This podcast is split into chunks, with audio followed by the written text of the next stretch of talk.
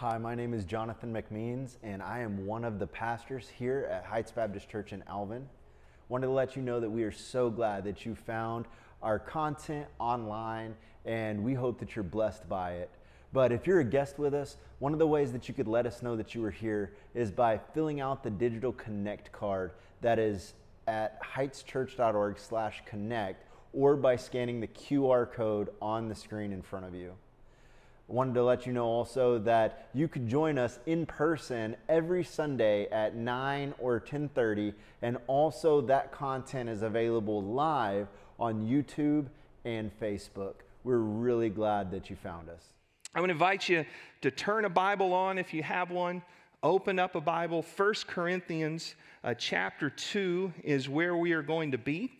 And uh, we have entitled the first seven or first six chapters a beautiful mess. And we are just kind of moving line by line through First Corinthians. And uh, why we called it a beautiful mess is because up in chapter 1, Paul says that we are sanctified by Christ.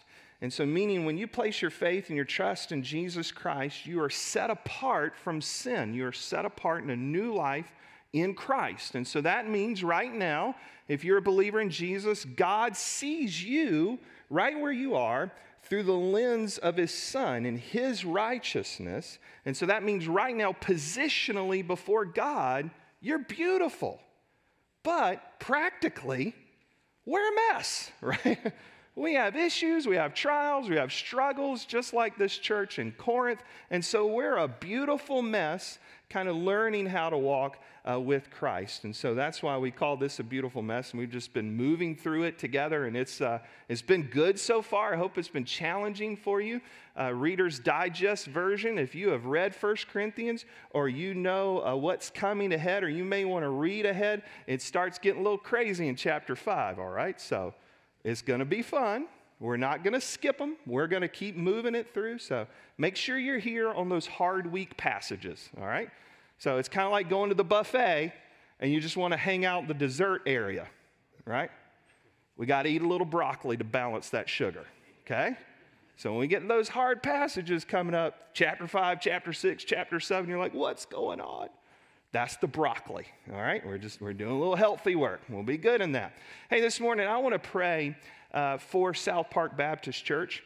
I think this is something that we can start doing a little more together in our gatherings is praying for other churches. And uh, so I messaged uh, Pastor Chad over at South Park this morning and said, hey, just, just want to pray for you guys in our service today. Well, what can we pray for you about? And uh, something we can celebrate with them is they've got a couple of baptisms this morning in their service. We want to pray for that. And then he's also preaching a series on spiritual disciplines called Healthy Practices. Now, we did healthy habits, so I don't know which one was better, right? you know, so, so they're doing healthy practices, spiritual disciplines. So he said, hey, just pray as a church, we grow closer to Jesus. And so, would you mind doing that with me? Let's, let's pray uh, together for our time in the Word, also for our friends over at South Park Baptist. So, Father, thank you so much for who you are. Lord, I, I love the song the choir sang. Just what a reminder of the work of Jesus on the cross for us. Lord, help us to stand amazed. Help us to be humbled by that. Help our boast be in Jesus and Jesus alone. Father, I, I, thank you for the men and women that are in this room and, and, the men and women and boys and girls, teenagers tuning in online. Uh, Lord, we pray as we come into your word today that that you will speak to our minds and our hearts. Lord, you will you'll move our feet and hands into the actions that we need to take. Father, I pray for South Park this morning. We, we thank you for Pastor Chad. We thank you for that congregation. We thank you, you have placed them in this community. And uh, Lord, we pray blessings for them. Father, I pray this morning as they're celebrating those baptisms. We pray for that new life in Christ, that it's going to grow and mature and flourish. And and Father, we pray for that congregation just to have a great impact in our community in sharing and preaching the gospel. And, and Lord, we just pray that you send revival there. Lord, that you will do great and awesome things at South Park Baptist Church for the glory of your name. We pray in Christ's name. Amen. Amen. When we come into 1 Corinthians chapter 2 and verses 6 through 16, uh, you're going to see what we all need, and it's the Holy Spirit's help. The Holy Spirit's help. Let me ask you this question Have you ever taught someone something that after you taught them how to do it, you maybe showed them how to do it, then they still didn't know how to do it? Anybody been there? Right? You taught them, you showed them, and they still didn't know how to do it. Maybe it was when you were teaching your kids how to tie their shoes. Uh, you were teaching your teenager how to do a three point turn. Um, you know, maybe at work you're showing your coworker a new program, new software. Uh, maybe as a school teacher, you're in science class and, and you show them how to do the lab. And, and I mean, you've taught them, you've showed them, and they still don't have a clue how to do it. Anybody, or am I the only one in the room, right? We've all been there. Isn't that frustrating? I think it's frustrating. You're like, man, I taught you, I showed you, you still don't know how to do it. Have you felt that frustration when you've shared the gospel with someone? Maybe you've been sharing the gospel with a child or a grandchild, a friend, a coworker, a neighbor. You're like, I've, I've taught you the gospel. I've showed you how to live as a Christian. I've modeled this. I've prayed for you. I've, I've taught you, and you still don't understand. You, you're still not getting it. Isn't that, that same level of frustration there? You know, Paul, in this section that we're in in the letter, is he's really addressing that verses 6 through 16, where he's showing us this very, very key principle. And here's the principle that without the work of the Holy Spirit in our lives, we'll not understand the work of Jesus on the cross. That's what you're going to see this morning. Without the work of the Holy Spirit in our lives, we're not going to understand the work of Jesus on the cross. And so this morning, all of us should say, Holy Spirit, help, right? And so at the end of this message, what I'm going to do is I'm going to invite you to come and I'm going to invite you to pray for something. I'm going to invite you to fill in the blank in this statement. And here it is Holy Spirit, help with, and then you're going to fill in that blank, right? Holy Spirit, help with and then you're going to put something to finish out that statement. But Paul in this section starts showing us that there's two problems this church is facing, and we're going to see why we need the work and the help of the Holy Spirit. The first problem that he's been in is really the problem of pride.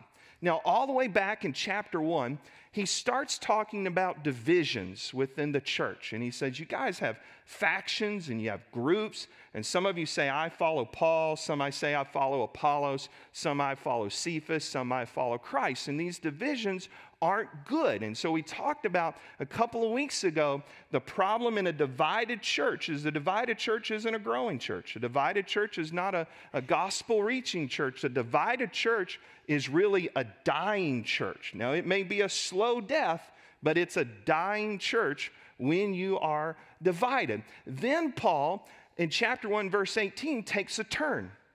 He starts talking about preaching the gospel and how when we share the gospel, some see it as, as good truth and some see it as foolishness. And then he's picking back up on talking about the gospel here, and as we share it, the reactions people have. And then next week, we're going back into chapter three, or starting chapter three, and he's going back to divisions. He's going to get us back into this talk of being divided. And now you might think about that and go, oh, hang on, Paul. Like, do you have the mind of a squirrel here? Like, what are you doing?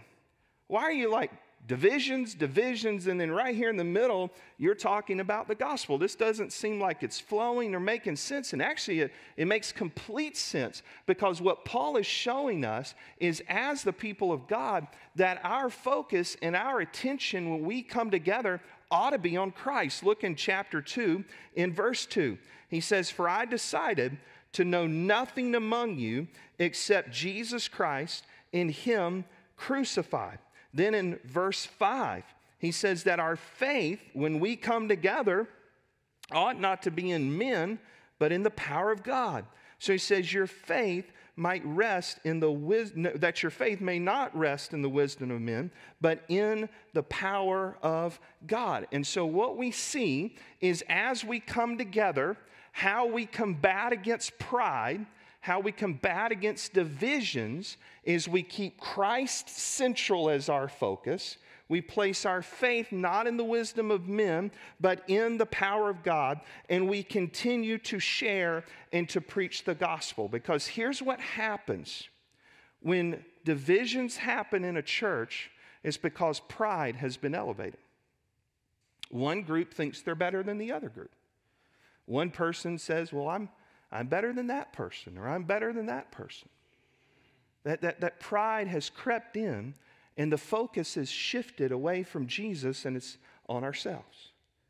You know, there was a, a man, he was out working in his yard one day, and he came running into the house frantically. And he called for his wife, babe, babe, babe, babe, babe, come here, come here, come here. And she came running into the living room, and there he's just standing, he's pacing around, he's all frantic. She's like, What's the matter? What's going on? He said, There is, the, the, the truck won't start. There's water in the carburetor. Truck's not going to start. There's water in the carburetor. And she's like, Water in the carburetor? What? You know? He's like, Yeah, yeah, the truck's not going to start. There's water in the carburetor. And for a minute, she, it, it clicks. It takes her a minute because he's just so frantic. And finally, she just steps back and she says, No, hang on one second. How do you know there's water in the carburetor? You're not a mechanic, you're not good with tools, and you know nothing about cars. How are you sure there's water in the carburetor? He said, Well, I was outside working on the truck and I accidentally drove it into the pool. I'm pretty sure there's water in the carburetor. Yeah? You might think this morning you got a little water in your carburetor, but we're all in the pool, right? We're all a mess. Last time I checked, Romans 3:10, there's no unrighteous, no not one. Romans 3:23, we all fall short of the glory of God. That we all together when we come together, we're just a bunch of messed up sinners, right? And so you might think, well, wait, hang on, you're going to push back on that. Say, well, now hang on, Lee, wait one second. I know Jesus and that person doesn't. I'm better than them. I'm here, they're not. I read my Bible, they don't. I pray, they don't. I'm, I'm better than them because of all the things I do. No, the gospel reminds us of the grace of God that we are beggars who have found bread, and our job is to tell the other beggars where to go find it. It's just what John Newton said in that great hymn I once was lost, but now I'm found. Once was blind, but now I see. See, the answer to the problem of pride Paul's giving us is the gospel. Verse 2 that we come together knowing Christ and Him crucified. Our faith is in the power of God and not in the power of men. But then he begins to show us why we desperately need the work of the Holy Spirit. Let's pick up in verse 6 says, Yet among the mature, we do impart wisdom, although it's not a wisdom of this age or of the rulers of this age who are doomed to pass away. But we impart a secret and a hidden wisdom of God, which God decreed before the ages for our glory. So, what Paul's showing you there is essentially this principle again that without the work of the Holy Spirit in our lives, we don't understand the work of Jesus on the cross. And he says in verse 6 that the rulers of this age, the kings of this age, the people of this age, if you want to say it that way, they are doomed to pass away. That without Christ, they are doomed. Without Christ, there's no future of eternal hope in heaven, that they are literally a heartbeat away from hell. And that's what's frustrating to us sometimes because you have shared the gospel with your friend. You've shared the gospel with your child, your grandchild, your neighbor, your coworker. You have that burden. You want them to come to know Christ, and you're not seeing that yet. You're thinking, God, what's, what's happening? Why are they not getting this? I'm teaching them, I'm showing them, I'm modeling this, but it's not clicking. Why? It's because the Holy Spirit has to bring that understanding.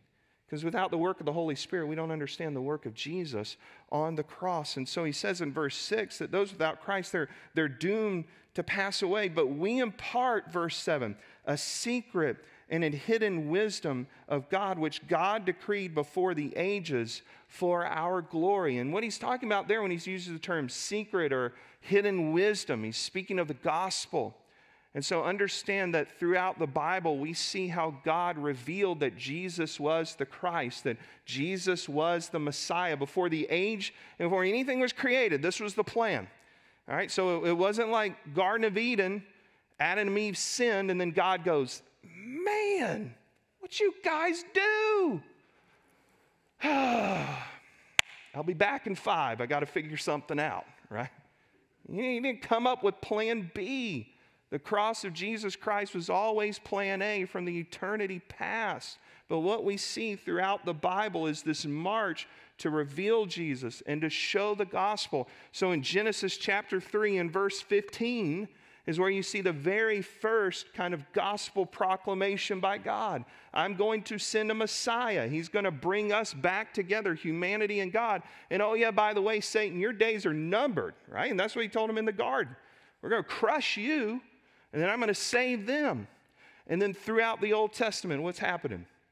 All those kings remind us of a better king to come. All those prophets are pointing us to a better prophet to come. All those sacrifices are pointing us to the one true sacrifice we need to come. All the Old Testament pointing us to Jesus. The Gospels, Matthew, Mark, Luke and John, we see Jesus on the scene, this Messiah revealed. We're seeing him, we're hearing his teachings, we're seeing the miracles, we see his death, his burial, his resurrection. Then you get the rest of the New Testament, these letters explaining Christianity, explaining what it means to live the Christian life, explaining Jesus' teaching, how we come to faith in Christ. Then the book of Revelation tells us this is Christ coming again, that our King will be back.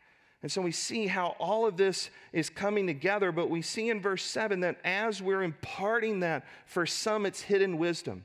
As we're sharing, for some it is a secret. And the gospel message is to be preached to all because not all know it yet. And when I read verse 7, that's what I'm thinking.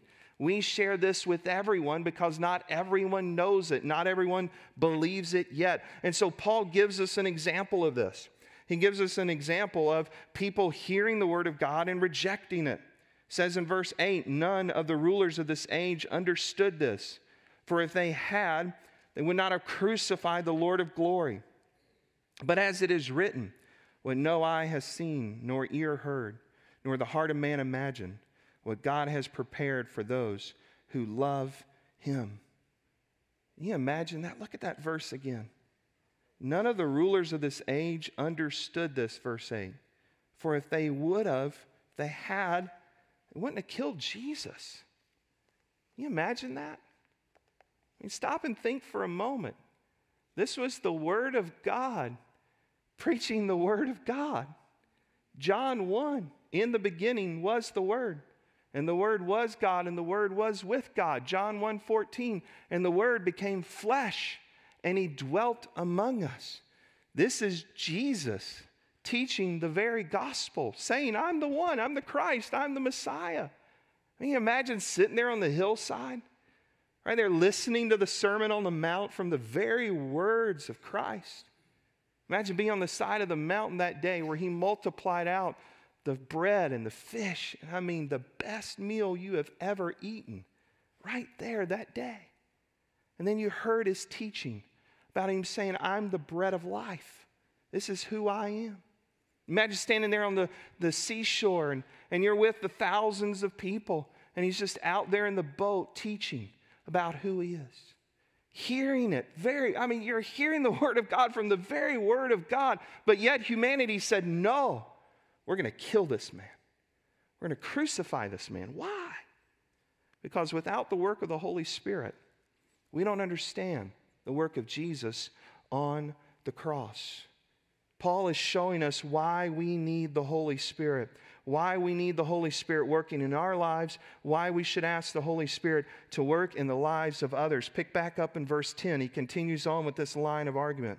He said, These things God has revealed to us through the Spirit. For if the Spirit searches everything, even the depths of God, for who knows a person's thoughts except the Spirit of that person which is in him. So also no one comprehends the thoughts of God except the Spirit of God. For we now have received not the Spirit of the world, but the Spirit is who from God, that we might understand the things freely given to us by God.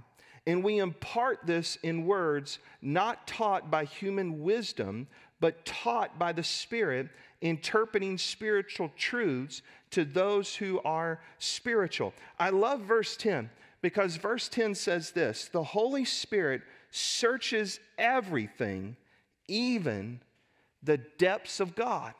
Right?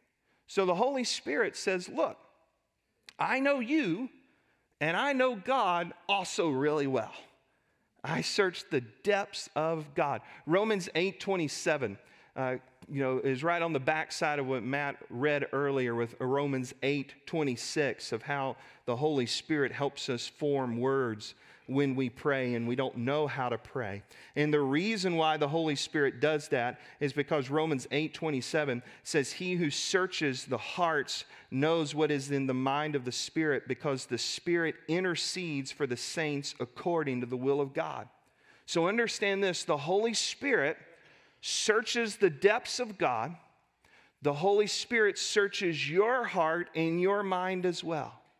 You know, there was a um, second grade teacher. She gave her class an assignment before recess one day. And she said, Okay, I want you guys, you know, get out a, a piece of paper and get out your crayons and I want you to draw something that is important to you.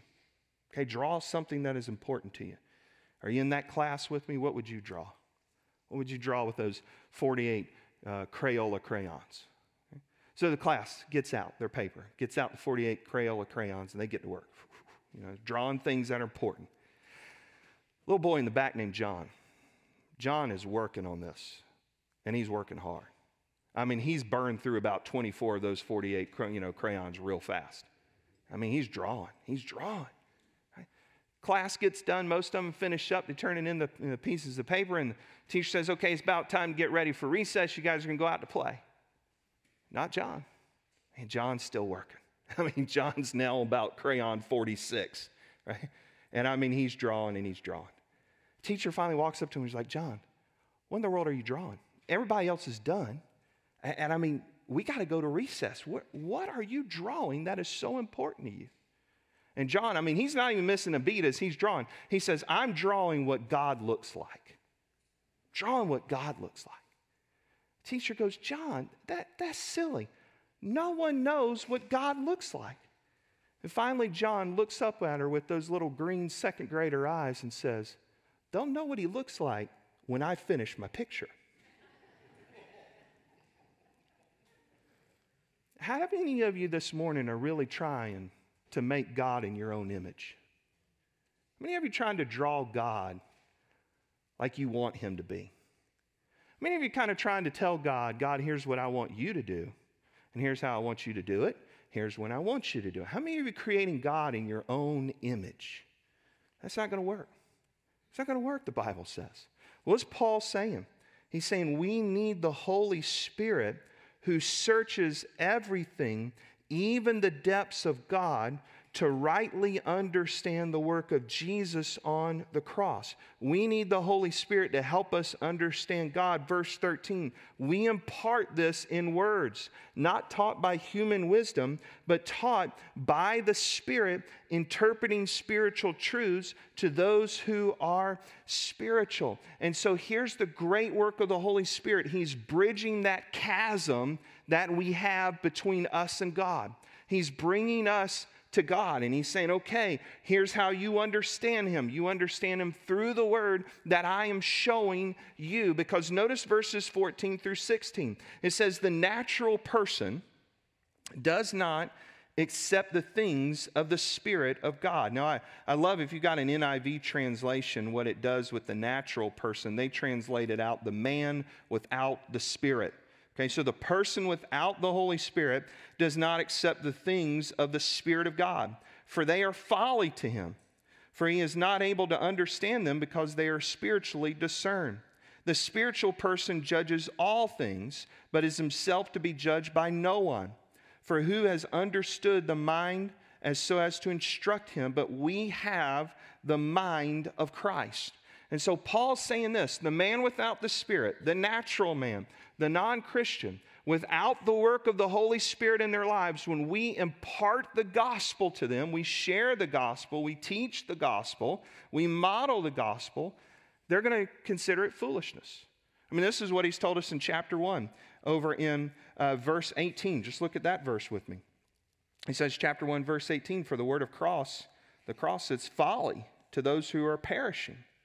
But to those of us being saved, it's the power of God. Drop down to verse 23, chapter 1. But we preach Christ crucified, a stumbling block to the Jews, folly to the Gentiles. So when we share the gospel, that there's going to be people saying that that doesn't make any sense. That, that's folly. That's foolishness. I'm rejecting that. Why? Because the Holy Spirit has to help them in that moment understand. The Holy Spirit has to bring them to a point of understanding. That's what he's getting at in verse 15. Because in chapter 2, verse 15, what Paul is showing you is essentially this that people who hear the gospel, they reject the gospel, they're making a bad judgment call on the value of the gospel. They're saying this doesn't have value to me. This doesn't have worth to me. I don't need this. For those of us that have come to know Christ and we now value the gospel, we have the mind of Christ, he says in verse 16. And so now we make the value judgment of what Christ has done on the cross for us as good. We say, no, this is the power of God that saves us. And how did that happen? Someone taught you, someone showed you, someone modeled it for you, someone invited you to make a decision, and the Holy Spirit helped you. See, what Paul is showing you is what's called the doctrine of illumination. Right? I know that's kind of a fancy word, like it approaches the size of mayonnaise, right? And you know, we sometimes stay away from words bigger than mayonnaise. I know I do because they're hard to say, but but what he's going over is the doctrine of illumination. And here's what the doctrine of illumination is all about you were in darkness, and the Holy Spirit turned the light on.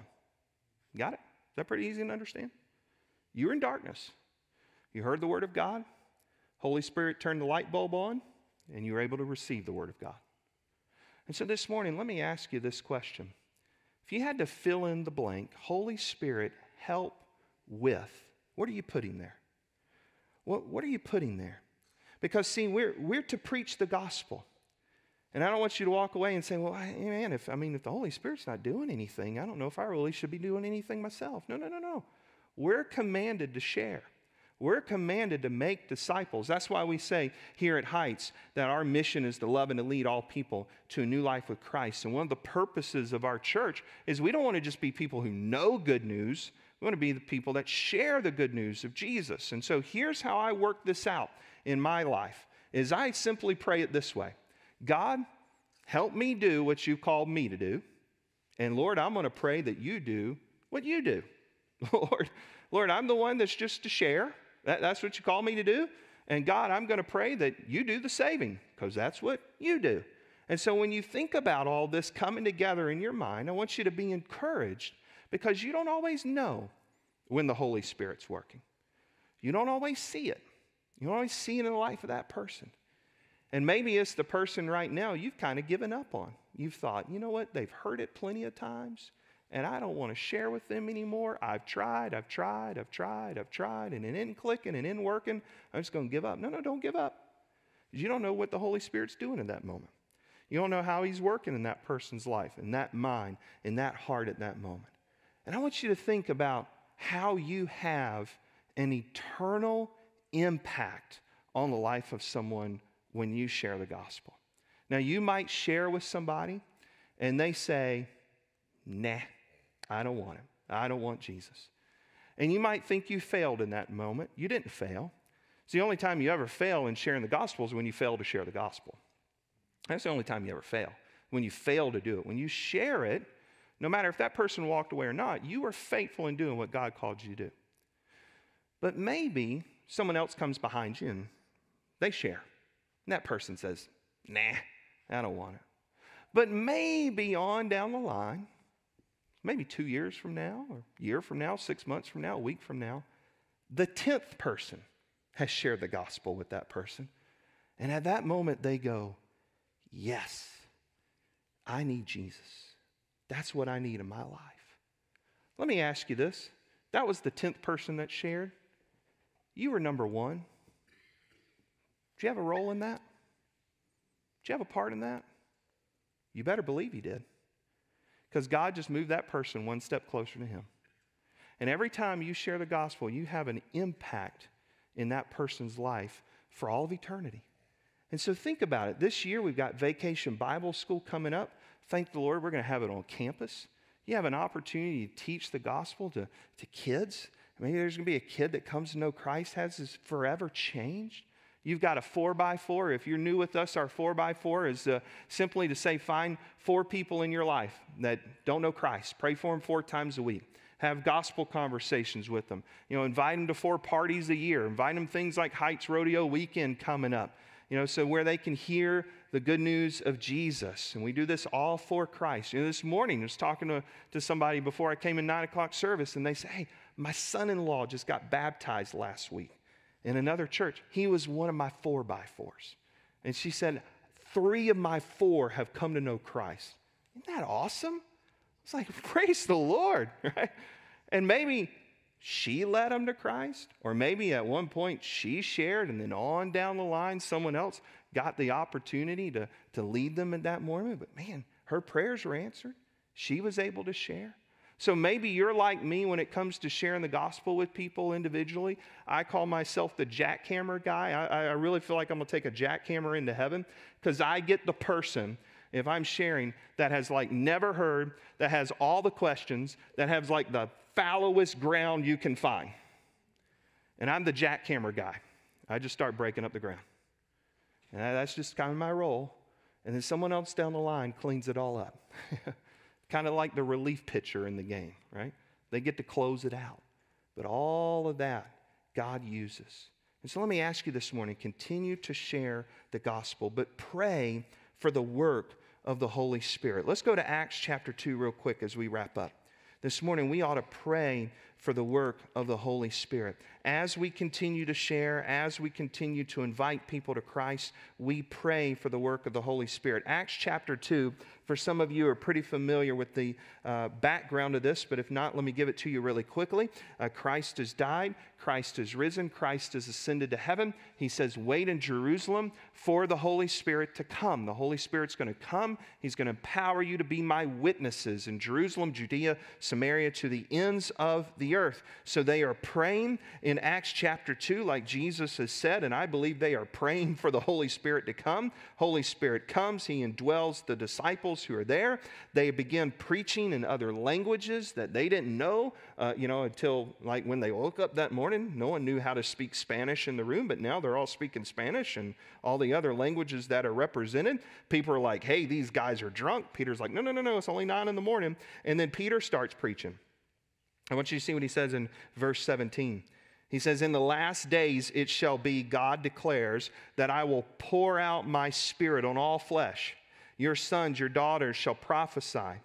And your young men shall see vision, your old men shall dream dreams, even on my male servants and female servants. In those days I will pour out my spirit, and they shall prophesy, and I will show wonders in heavens above and signs on the earth below blood and fire and vapor of smoke. The sun shall be turned to darkness, the moon to blood, before the day of the Lord comes, the great and magnificent day. Verse 21 And it shall come to pass that everyone who calls on the name of the Lord shall be saved. What Peter does is he quotes the prophet Joel, who prophesied of this day of the Holy Spirit coming. It's fulfilled in Acts chapter 2. But don't read that in the sense that the Holy Spirit's done, that the Holy Spirit is still active and working among us now. And the Holy Spirit in the end is very active in the book of Revelation. And so what you can take from that prophecy is this is when the Holy Spirit comes on a person, they're able to do verse 21. They are able to call out the name of Jesus for salvation. And this morning, that's how we ought to pray. Holy Spirit, help with this person. Help with this person. I've got a child, a grandchild, a neighbor, a friend that's on my heart, they're on my mind, they don't know Christ. I'm sharing, I'm sharing, I'm inviting, it's not clicking, the darkness is still there. I need you to turn on the light. So, verse 21, they can call out the name of Jesus and be. I want to thank you for watching today's message. I hope that you found it encouraging and challenging to your faith. At Heights, our mission is to love and to lead all people to a new life with Christ. And right now, I want to encourage you if you have never given your life over to Jesus Christ, placed your faith and trust in Him, then the Bible calls you to do that. And today, right where you are, you can place your faith in Christ and become a new believer in Jesus. You know, that's such an important decision that every person has to make. You know, one day you are going to stand before God and give an account of your life, to give an account of what you did with Jesus Christ in your life. And so I want to encourage you, just as Hebrews 4:12 says that today is the day of salvation, just right where you are, give your life to Jesus Christ. And the way that you can do that is through prayer. You know, the Bible says in Romans 10:13, "For whoever calls on the name of the Lord shall be saved." And so if you're interested today in starting a relationship with Jesus, having your sin forgiven, finding forgiveness of your sin and new life with Christ that lasts for all of eternity, I want to encourage you to pray along with me. Let's pray together. Dear God, today I need Jesus as my Savior. I place my faith and trust in Him, in Him alone. Thank you for saving me. You know, if you prayed that prayer today, we'd love to be able to connect with you. If you'd like to go to heightschurch.org slash connect, let us know that you prayed. Let us know how we can pray for you. But the important step that you need to take is to let somebody know today I started a new relationship with Jesus Christ. We'd love to come alongside of you and encourage you in that new direction in your life. We'd love to have you in person if you're able to make it at 9 a.m. or 10:30 a.m. on Sunday mornings. If you have any other needs, contact us at heightschurch.org slash connect. We'll be back in touch with you. Thank you for watching today's message, and I hope you have a great week.